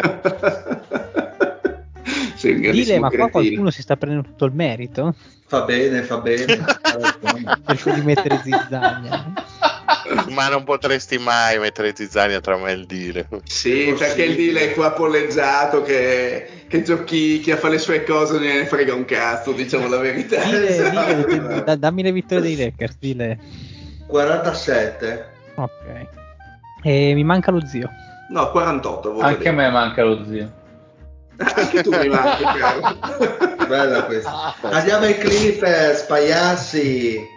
Allora, le, i nostri amici Clippers sono arrivati a 44 vittorie. Las Basta, Vegas i eh, Clippers. Sono sempre... 46.5 e la, un po' leitmotiv anche i Clippers eh, eh, si- siamo stati gioiosi con i Lakers fino adesso con i Clippers possiamo dire vediamo se riescono a giocare Esatto. qualche partita insieme Paul George e il buon Kawhi Allora, la, allora- la- la nota positiva è che si sono trovati con un Westbrook eh, piuttosto affidabile eh, in squadra dopo le stagioni, le ultime stagioni piuttosto deludenti. Buon per loro, buon per Westbrook. E vabbè, Allora, eh, come, come diciamo da ormai penso tre anni, eh, è una squadra eh, completa ma incompleta, nel senso che il roster ha due, due superstelle che se giocassero a basket farebbero la differenza, purtroppo questo ancora non è mai successo, quantomeno non assieme. quella che giocano in eh, infermeria. Esatto, Eh, giocano probabilmente a Vi dico, 3-7. in, in- in quattro Eh. stagioni, quindi facciamo ehm, 360 partite, anche di più, hanno giocato insieme 118 volte. Esatto. E, e, Poco, poco, poco. diciamo, le, buone notizie sono che nella pre-season Leonard ha visto il campo, quindi questo è già un discreto inizio da non sottovalutare. Però oggettivamente da quello che vedo i Clippers sono una squadra che, che mi stuzzica, eh, a, diciamo, a prescindere dal fatto che le due stelle eh, giochino, nel senso che comunque mi sembra la solita, i soliti Clippers costruiti bene, eh, li stimo innanzitutto per aver firmato il buon Joshua Primo e le sue eh, follie mh, masturbatorie, quindi mh, solo per quello meritano il mio, Uomo di qualità. la mia stima, e- però oggettivamente è una squadra che ehm, ha aggiunto il Mason Plumlee come un centro affidabile da affiancare a Zubac. Ehm, hanno secondo me in Teres Mann una, una shooting guard che ehm, è in costante crescita, magari non evidentissima, ma comunque costante, mi piace. E soprattutto secondo me ha appunto nel, nel, nel, nel backcourt eh, dei giocatori interessanti, dal già citato Man al Westbrook, eh, che comunque ha trovato una sua collocazione, un suo senso, e anche dalla, pe- dalla presa di Denver di, di Bones Island, che eh, è il classico giocatore che io incastonerei un pochino nella serie Maxey e, e quell'altro Quickley. pazzo, e quell'altro pazzo di, di Nets eh, che esce dalla panca, l'altro play dei Nets che adesso non mi ricordo il No, nome. ti- comunque- tipo Quickley, quei giocatori lì. Sì, quei giocatori lì, quindi capaci sì di fare prestazioni magari a volte incolori, però eh, anche magari la prestazione singola che ti può cambiare l'esito una partita. Hanno comunque Kenyon Martin che eh, è un buon, un buon giocatore a tutto tondo che trova magari nei tagli, nella, nella velocità di esecuzione la sua arma principale e quindi è una squadra che ha mh, diciamo secondo me uno spettro di, di completezza, di completezza abbastanza ampio. Ehm, tutto ovviamente dipende da quanto Leonard e, e George giocano assieme, quindi io voglio essere positivo per una volta. Eh, lo scorso anno hanno fatto quante cazzo di vittorie hanno fatto sti pazzi? 44. Non ne do 48 come i Lakers, ma ne do 46. Quindi del calderone, diciamo, delle squadre di alto livello della Western Conference. Sono la squadra più vecchia del, del campionato, Ven- quasi 29 anni di media.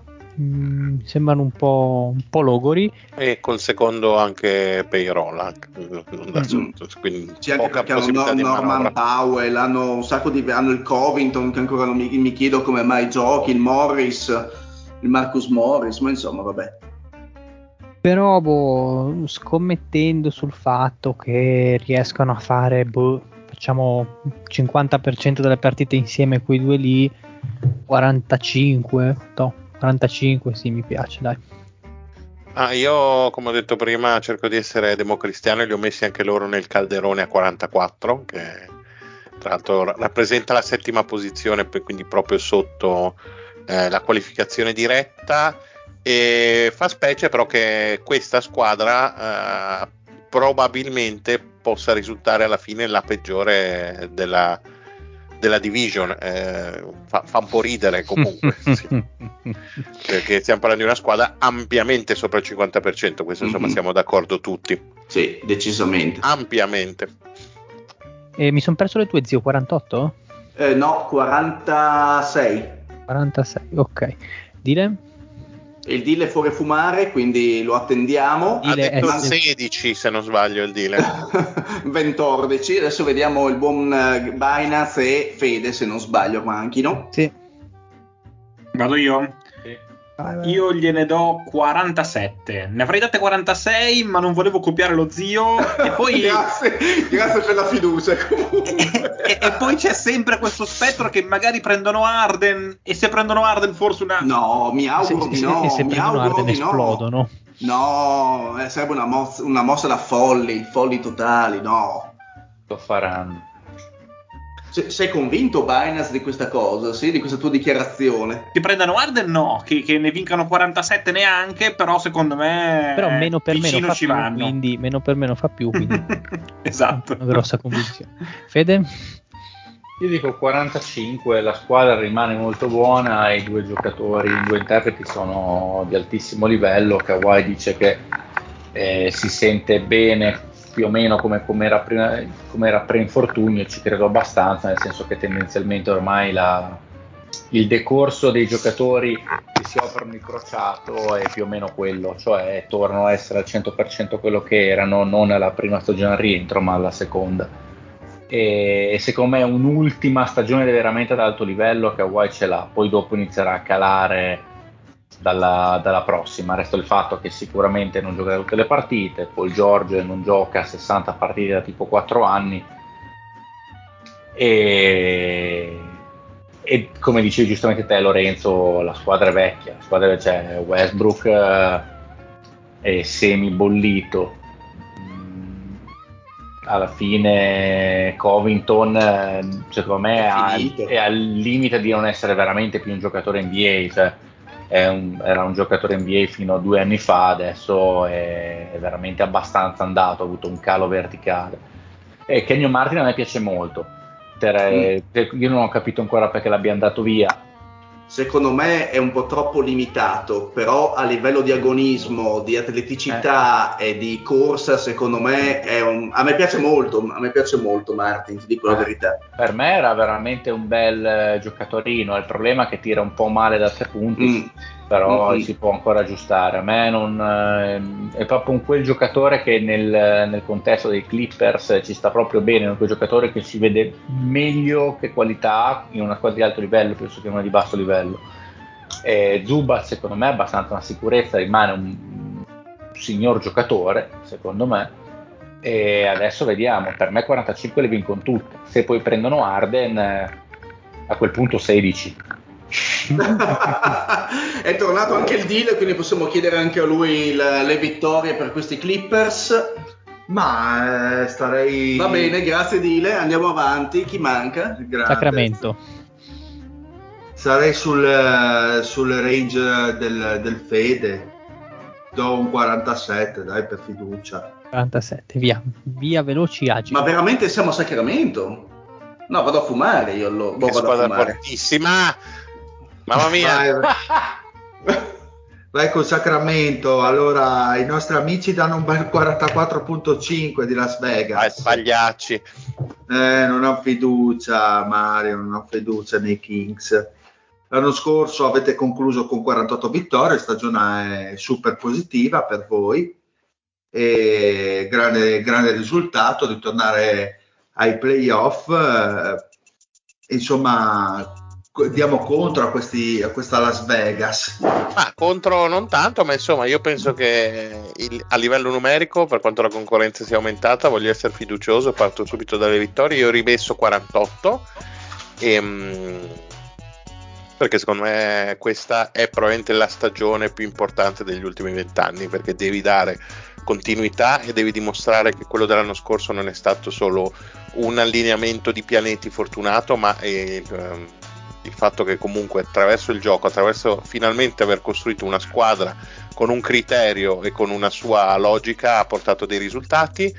Questi risultati, insomma, eh, sono stati il terzo posto a est, a ovest, scusate, e eh, statisticamente il miglior attacco eh, di sempre eh, a livello puramente statistico, quindi una macchina che per la regular season eh, dovrebbe continuare a a, a mietere vittime, per quanto magari eh, i Kings non siano più la sorpresa, però sappiamo che eh, in regular season si tende poco a, ad adeguarsi al, um, agli avversari, soprattutto a livello difensivo, sono cose più eh, portate ai playoff. Uh, la squadra è sostanzialmente quella dell'anno scorso, qualche piccola variazione. Um, per la panchina, secondo me, ottimo l'inserimento di Duarte, eh, un altro giocatore che può eh, aiutare a tenere molto alti i ritmi della, eh, della second unit. Eh, è arrivato, come si sapeva, Vezenkov dopo aver dominato in Europa. Diciamo che questo suo. Um, la sua pre-season non è stata proprio sfavillante, uh, soprattutto al tiro, ma um, credo che sia un giocatore che sul lungo periodo qualcosa possa portare. Uh, sono un po' uh, poco fiducioso per quanto riguarda uh, la questione centri, nel senso che avrei voluto magari qualcosa di un po' più solido rispetto magari a Len, a McGee come, come, cambio di Sabonis o anche per giocare con lui perché abbiamo visto soprattutto contro Golden State quanto questo potesse essere eh, un problema con il buon Domantas fuori dal gioco, bullizzato insomma da un giocatore molto uh, più alto di lui e um, sostanzialmente tolto dalla serie per, per motivi difensivi. Uh, il nostro quintetto secondo me resta molto molto solido, non magari forte come quello mm, di altri super team, ma molto equilibrato nei primi 5. Secondo me eh, siamo veramente fortissimi. Aggiungerei nei primi 6 perché mi aspetto molto da Malik Monk dopo dei playoff eh, incredibili lo, lo scorso anno. Eh, io mi aspetto che con questa consapevolezza, nuova consapevolezza del, del, ruolo, possa addirittura puntare a essere il sesto uomo dell'anno. Anche perché, eh, essendo in contract tier, credo che un giocatore come lui eh, naturalmente tende ad alzare un po' il livello del suo gioco quando, quando poi c'è da andare a rifirmare un contrattone. Quindi io credo che quest'anno eh, sarà usato molto, eh, sarà molto cavalcato, soprattutto sarà molto importante nei periodi di secca uh, naturali insomma, che capitano durante le partite, avere questo giocatore dalla panca secondo me fa tutta la differenza del mondo.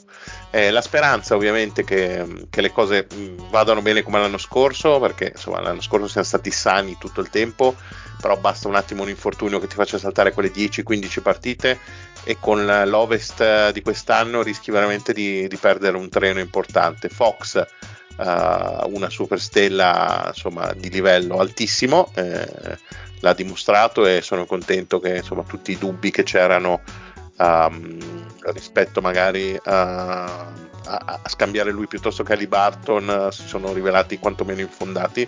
Non che Ali Barton non sia un super super giocatore, ma uh, quando si parlava dello scambio si, si, insomma, le voci su Fox erano quelle di un giocatore che eh, di un giocatore quasi mediocre, mentre in realtà noi almeno io personalmente ci ho sempre creduto e ho sempre pensato che eh, gli anni bui in cui hanno cercato di, di renderlo una specie di Westbrook eh, erano finalmente alle spalle. Sabonis, il giocatore del clutch time, ricordiamo. Assolutamente. Sabonis um, uh, l'anno scorso ha fatto una grandissima stagione, eh, poi sui playoff uh, possiamo mettere un discorso a parte, è stato un po' il centro, il pro, centro tecnico del, del progetto e, mm, e, ci ha permesso insomma di fare di creare quell'attacco che appunto si è rivelato così efficace. Um, credo molto che Keegan Murray possa eh, ripetere quantomeno le, le, belle cose della scorsa stagione. Anche lui è sparito ai playoff ma è un rookie. Ci sta eh, l'impatto che ha avuto in regular season l'anno scorso è stato ottimo e spero che possa continuare a, a, a imparare da Harrison Barnes perché insomma dovrà prendere quel ruolo lì essere un po' il terzo eh, della squadra anche nei momenti un po' più, un po più bui. E poi non so se vuole dire qualcosa Binance su, sulla più forte guardia tiratrice con i capelli rossi ma che abbia mai messo piede su un campo NBA. Ma... Red Velvet, grande giocatore. Quindi anche lui speriamo che insomma, mantenga il livello alto. Io sono, sono onestamente ottimista. L'unica cosa è che eh, giochi nella probabilmente division peggiore di tutti i tempi dove ci sono insomma eh, sicuramente due squadre più forti una eh, molto forte che magari in regular season puoi metterti dietro ma eh, anche lì ai playoff secondo me non la vorresti mai incontrare e, e, comunque i Clippers che abbiamo visto prima è una squadra comunque molto molto forte se in quelle quattro partite insomma hai la sfortuna di trovarti il roster al completo iniziano ad essere tante le partite che rischi di non vincere. Quindi uh, una squadra che forse pagherà un po' il contesto molto forte. Diciamo che a est probabilmente questa è una squadra che poteva andare tranquillamente sopra le 50 vittorie e... Quindi aspetta, dammi un numero. A 48. 48 avevo detto. Ascolto le vostre, dopo dico la mia.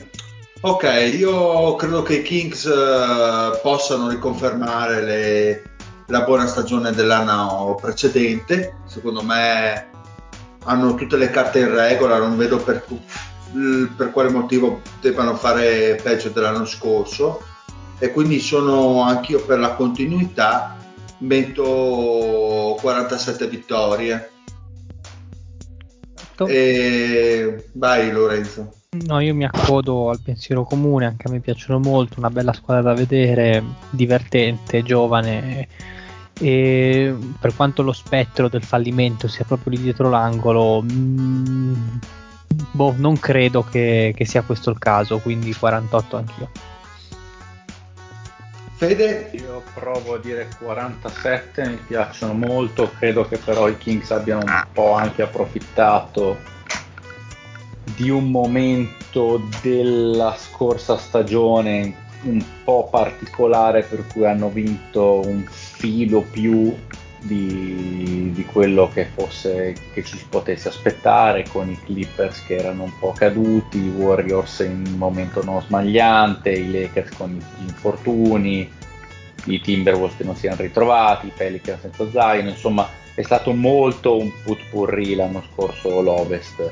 Potrebbe succedere di nuovo, ma secondo me questi Kings sono meglio di quello dell'anno scorso ma è meglio anche l'Ovest, quindi secondo me si mantengono su quel livello, dico un filo, un filino meno, secondo me l'aggiunta di Desenkov è molto interessante, mi piace veramente, veramente tanto Murray credo che crescerà e tutto il resto rimarrà sostanzialmente quello che è stato, cioè con la coppia Scuto Fox Sabonis che è una di, delle più prolifiche della Lega. Quindi secondo me squadra che si può quest'anno tranquillamente giocare l'accesso al, al secondo turno, non dico alle finali di conference che magari è un po' più difficile, però al secondo turno sì, eh, ma sai, secondo turno devi avere per forza il fattore campo, perché ripeto, ci sono Può essere.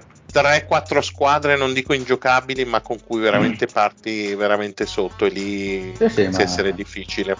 Ah, sì, ma ripeto, è... allora, le due corazzate, allora, Phoenix e, mm, e, come si chiama l'altra? Denver, Denver. sono t- tanto sopra. Eh, ai playoff sicuramente anche i Lakers sono di un gradino superiore forse Memphis ci arriva al completo e Golden State eh, ai playoff sarà una gatta bruttissima da pelare insomma iniziano a essere tante quelle che non vorresti affrontare anche solo al primo no, turno è vero ah no quello infatti se la gioca no? è, ver- è assolutamente vero. In ambito di playoff non è detto che partano avvantaggiate, cioè per dire ok hanno proprio il vantaggio quasi con nessuna, ma perché poi tutte le brutte bestie il, il, fattore campo alla fin fine, a parte i Nuggets che sono sicuramente sopra, ci sono argomenti per dire che i Kings si prendano di nuovo uno dei primi tre piazzamenti, perché no? Non credo che ad ora abbiamo dato più di 47-48 vittorie nessuno tranne che a Denver. Eh vabbè, ma i Lakers... E i Lakers, ecco. Eh, ci sono i Lakers, quindi sai, io li ho messi quarti, ma sono anche stato Vabbè. abbastanza ottimista.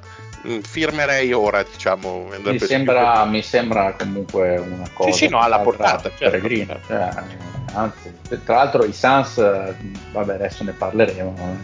Binance e poi lo zio. Bisogna vedere. Io sposo quello che ha detto Fede. Vesenkov grande aggiunta, però la Western Conference è difficilissima, nel, nella particolarità poi della Pacific Division ancora di più.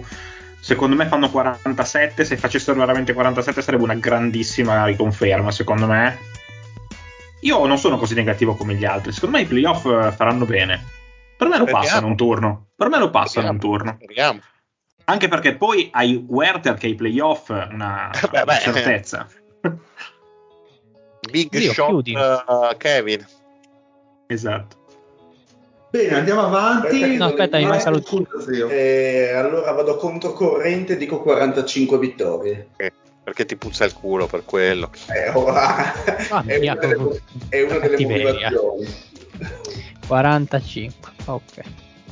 Ma perché dici che è troppo Ma competitivo? L'Ovest, no, è, compet- no, l'Ovest è competitivo e mh, mm, vedo comunque in regular season un 4-5 squadre eh, che possono arrivarle sopra. Fox e Sabon, Fox ha fatto una stagione incredibile lo scorso anno, eh, può ripetersi sì, eh, la squadra è praticamente la stessa, mh, mm, però secondo me andranno a perdere qualche condivido il pensiero del Fede la, la, prima frase che ha detto il Fede sui Sacramento cioè lo scorso anno secondo me eh, hanno anche goduto di una serie di eventi favorevoli che quest'anno pro- probabilmente non ci saranno per cui secondo me è una squadra che andrà ai playoff eh, però la riconferma a 48 vittorie la vedo difficile quindi le do tre vittorie voglio mm, essere provocatore do tre vittorie in meno Ok, perfetto, ottimo.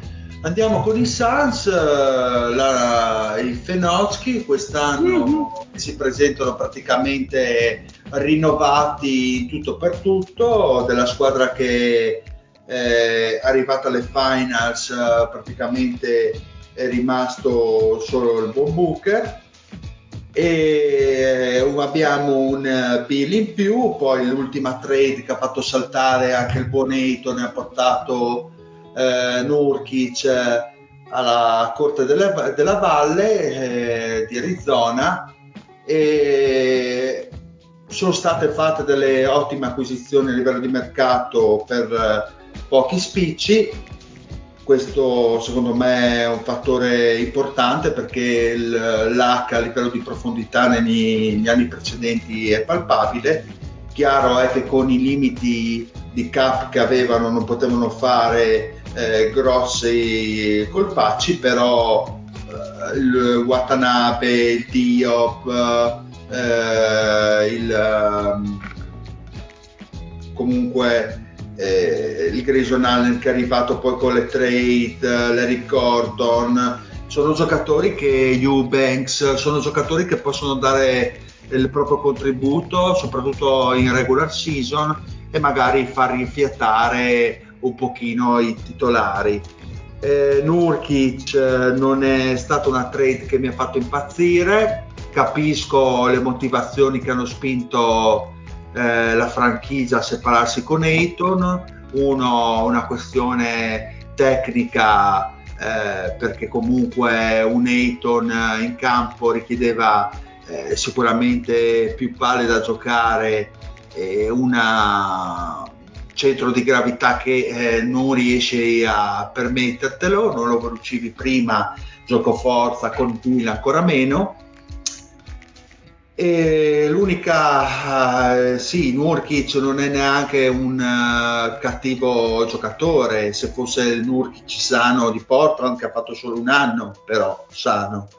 Perché il resto sono state delle stagioni eh, a malapena da 50 partite a stagione, quindi eh, quello è un grosso, un grandissimo punto di domanda secondo me, è anche lato difensivo, ma quello magari si parla più in ottica post season, sarà una brutta gatta da pelare, Ayton è vero aveva dei suoi limiti, il problema è che ha pesato molto le prestazioni dell'anno precedente, soprattutto a livello di playoff, e la franchigia di, ha deciso di andare avanti.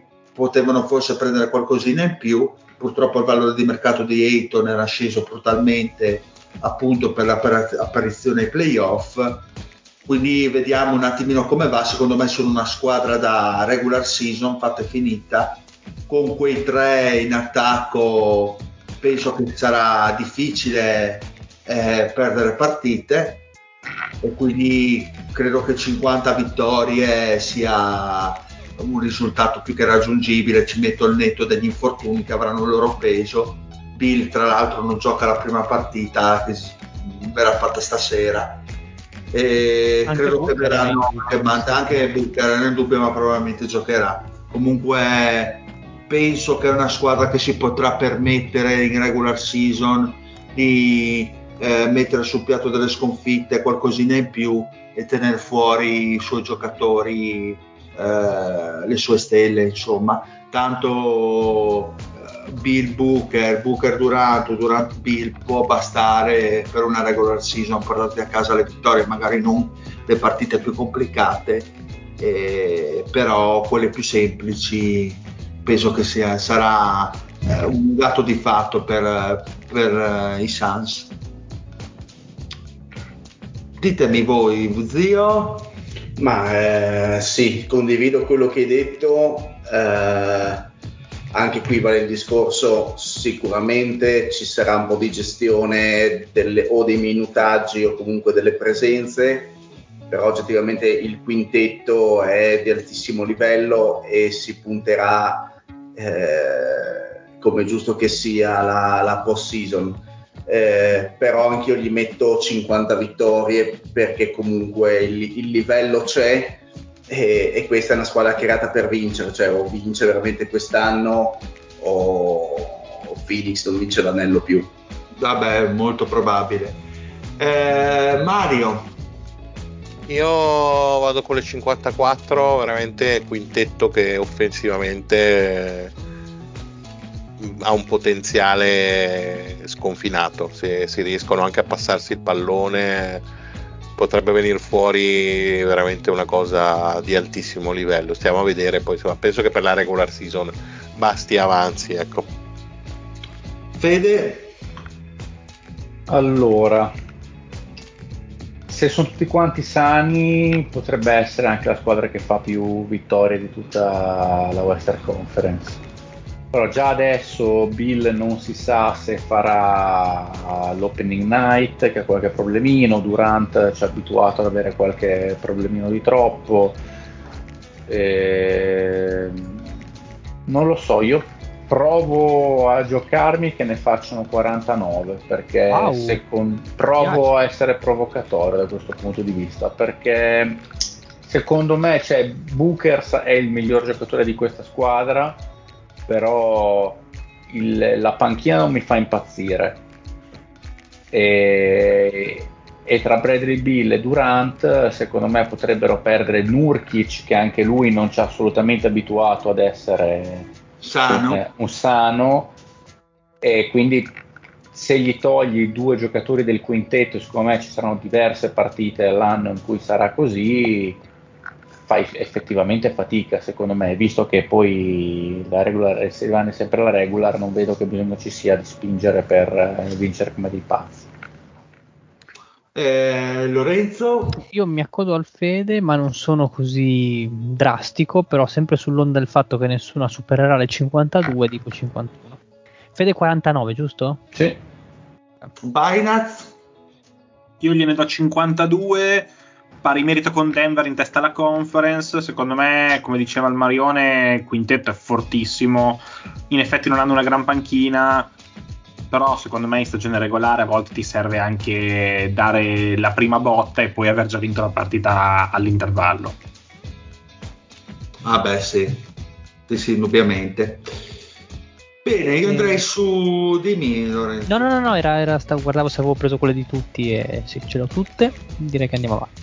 Manca Golden State, no? Manca GSV, sì. Eccoci qua, 47.5 per eh, Golden State eh, Las Vegas, la sua quota.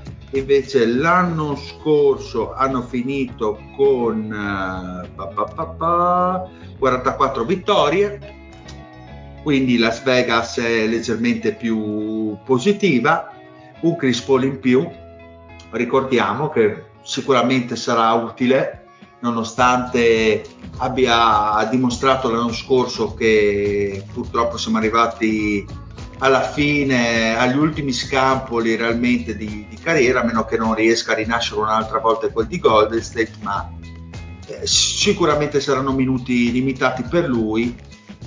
Non so quanto possa portare in ottica post-season, memoria della scorsa stagione, però è anche vero che avrà un ruolo più marginale in quel, in quel di Golden State. Eh, sono una squadra che ovviamente non, eh, non ci puoi scommettere contro, l'hanno dimostrato storicamente, i giocatori sono, sono sempre quelli, non, eh, la, la crescita eh, di un Kuminga, di un Moses Moody può dare quel qualcosina in più a questa squadra, però non credo grossissimi miracoli e penso che possano rimanere ancora in traccia eh, delle vittorie fatte l'anno scorso. L'Ovest è più competitivo, loro sono un anno più vecchi, quindi sulla Tara direi 45 vittorie. Io vorrei sentire il Gabri a riguardo. Ma allora, io non sono così negativo. L'anno scorso hanno avuto secondo me un sacco di problemi di infortuni, non è detto che li abbiano quest'anno e in più hanno aggiunto Chris Paul. Io gliene darei 47. Ok. Mm, Anche ma a perché livello- torna a livello 1230 tecnico- la somma, eh, così. Ma, ma a livello tecnico mh, vedi la squadra anche comunque data ad esempio ci sono state le chiacchiere su Draymond Green su quanto possa sulla sua presenza in pre-season sul fatto che possa ancora incidere eh, dall'altra parte sembra che Kum- Kuminga ad esempio abbia fatto dei passi in avanti però tendenzialmente il roster comunque dei titolari ha un anno in più secondo te non, non ci, sono, non ci saranno ripercussioni da questo punto di vista? Ma anche tenendo conto del fatto che hanno mandato via Pool dandogli la colpa più o meno di tutte le disfunzionalità dell'anno scorso, no? Mhm. Adesso sta a chi è rimasto dimostrare che era veramente così. Ci hanno anche ragione, ho visto Pool giocare contro i Knicks, cioè visto giocare, cioè, ho visto qualche immagine ed è stata una roba veramente imbarazzante. Poi va bene, ha fatti, non lo so, tipo 27 nel primo tempo, però una performance individuale di pallacanestro notevole. Dipenderà molto, secondo me, dalla stagione di Wiggins che potrebbe risultare un po' il loro barometro e detta così, cioè se, se uno eh, fa un viaggio nel tempo di 5 anni e dice questa frase la stagione boh, 18-19 che Wiggins è il barometro dei Warriors l'avrebbero preso per ubriaco però comunque giocatore diciamo che se riesce a mantenere un, quello standard e quell'integrazione ecco, col, col roster di Golden State a livello anche di tiri, di ehm, magari di partite in cui non ti gira la squadra che si carica un po' l'attacco sulle spalle direi che possono fare di strada. Anch'io mi attesto sulle 48 così quindi diciamo in zona Lakers ecco. Quante ne date Lakers? 49 sì 48 per i Warriors eh, mi piacciono. Sono una squadra esperta sono una squadra che abituata a giocare insieme, secondo me vanno abbastanza col pilota automatico. E Chris Paul mi piace molto come aggiunta, tra l'altro, anche perché ehm, pensavo che potesse mettergli un pochino di sabbia nel motore per quanto riguarda di eh, fluidità e velocità di esecuzione, perché comunque Chris Paul è uno che ha bisogno di tanta palla in mano, di tanti possessi e di eh, creare per gli altri, invece da quello che vedo mi sembra comunque che sia molto calato nel ritmo della squadra, nel flow offensivo, soprattutto cercando di mantenere un pace alto. Infatti una cosa da controllare sarà il pace di Golden State che se riescono a tenerlo sopra un certo, sopra un certo livello e non sarà scontato visto l'età, eh, potrebbero, potrebbero fare molto molto bene. Quindi 48. Ok, perfetto. Mm, abbiamo tutti... Io 46. No, anche per mi, me mi manca Marione e Fede. Okay. 46 anche per me. Fede. Eh, 46 è un ottimo punteggio che piace molto anche a me. Non hanno l'età, secondo me non gliene frega assolutamente niente di arrivare chissà che punto. E... Però devono lo... impegnarsi ad arrivare ai playoff. Quello assolutamente, eh, assolutamente. Sono abbastanza logori, secondo me, però Chris Paul secondo me sarà interessantissimo vederlo evoluire da 1 barra 2 insieme a Curry lui pure da 1 barra 2 è una cosa veramente super interessante. Clay Thompson eh, difensivamente ormai è lontano parente farà i suoi punti però è calato e il nuovo barometro è Wiggins cioè ha perfettamente ragione Lorenzo in, in questo senso è il, l'equilibratore di questo quintetto eh, il miglior difensore sugli esterni, secondo me senza dubbio, che gli dà comunque un bel po' di attacco sia in penetrazione sia, sia da tre punti. Kuminga deve crescere sicuramente per dare un quel qualcosa in più a questa squadra e Gary Payton deve essere anzi insieme a Wiggins il migliore difensore sugli esterni, mi ero dimenticato di lui, anche se ovviamente è un giocatore da molti meno minuti mi interessa vedere se per caso non venga fuori qualcosa di interessante da Dario Saric, se è un minimo eh, superato. Loro forse sono il contesto migliore per, eh. uh, per, dargli un senso, per dargli una nuova vita, insomma, perché, perché sono un po' perso. Esatto, è quel tipo di giocatore che in attacco può fare un po' il simil Draymond Green dal, nel senso di giocatore che ti porta la palla da lungo, che ti fa gli outlet pass e ti, e ti gestisce un pochettino la squadra dalla second unit alla Draymond Green ovviamente senza quel carisma e non con la stessa visione di gioco però è anche un 2-10 vero. E dico 46 potre, potrebbero finire a essere anche di meno se, se Kerry ne gioca meno del previsto però insomma la, la, la, squadra è buona mi sembra una di quelle classiche squadre comunque che di pura esperienza qualche vittoria in più riesci a spremerla rispetto mm, a quello che ti aspetteresti. Ci sta. Perfetto, bene. bene ragazzi, abbiamo concluso anche quest'anno le nostre preview. Sì, abbiamo, chiuso, podcast. abbiamo chiuso il podcast per quest'anno. Abbiamo chiuso il podcast per quest'anno, che zio. che belle notizie. Solo zombate per me e te. Oh, direi che adesso possiamo, noi possiamo riconnetterci quando? Febbraio? Sì, sì, Anche sì. perché di cosa, di cosa, parliamo la prossima settimana? delle City Edition, è già scritto. Ma eh, basta, basta con queste porcherie, basta. che fanno Quest'anno, cagare. quest'anno No, no, sono- sono- ne parliamo, ne parliamo. No, non ne ho parliamo. Che sono- coglione se queste porcherie. Poi facciamo finalmente. tante belle ruote che piacciono allo zio. Ce l'hai le ruote, Lorenzo? Oh, Ma ne avrà, ne avrà, ne avrà Dai, ho, già tante. capi- ho già capito che come al solito dovrò rimediarvi una puntata, dai, già capito. perché- eh, zio, sai già che devi tirare fuori Eh, dal la cilindro. cappella dal cilindro. Non c'è nessuno che ha scritto un bel libro noiosissimo di recente da invitare, no? Adesso vedo, adesso controllo. Magari se no, amico facciamo, facciamo le preview della Dynasty.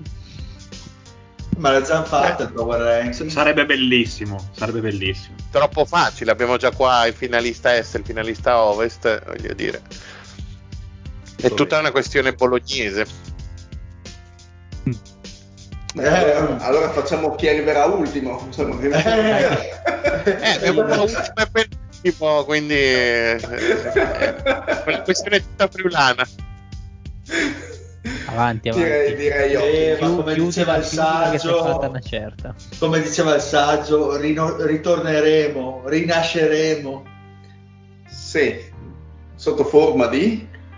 Di Vanni, no, Eh beh, il Vanni e i compagni di merende. Vanni, di Vanni e di Vanni, certo. Eh, di Vanni Tra l'altro, Marchi. aspettate, vi faccio vedere in diretta come è arrivato LeBron vestito.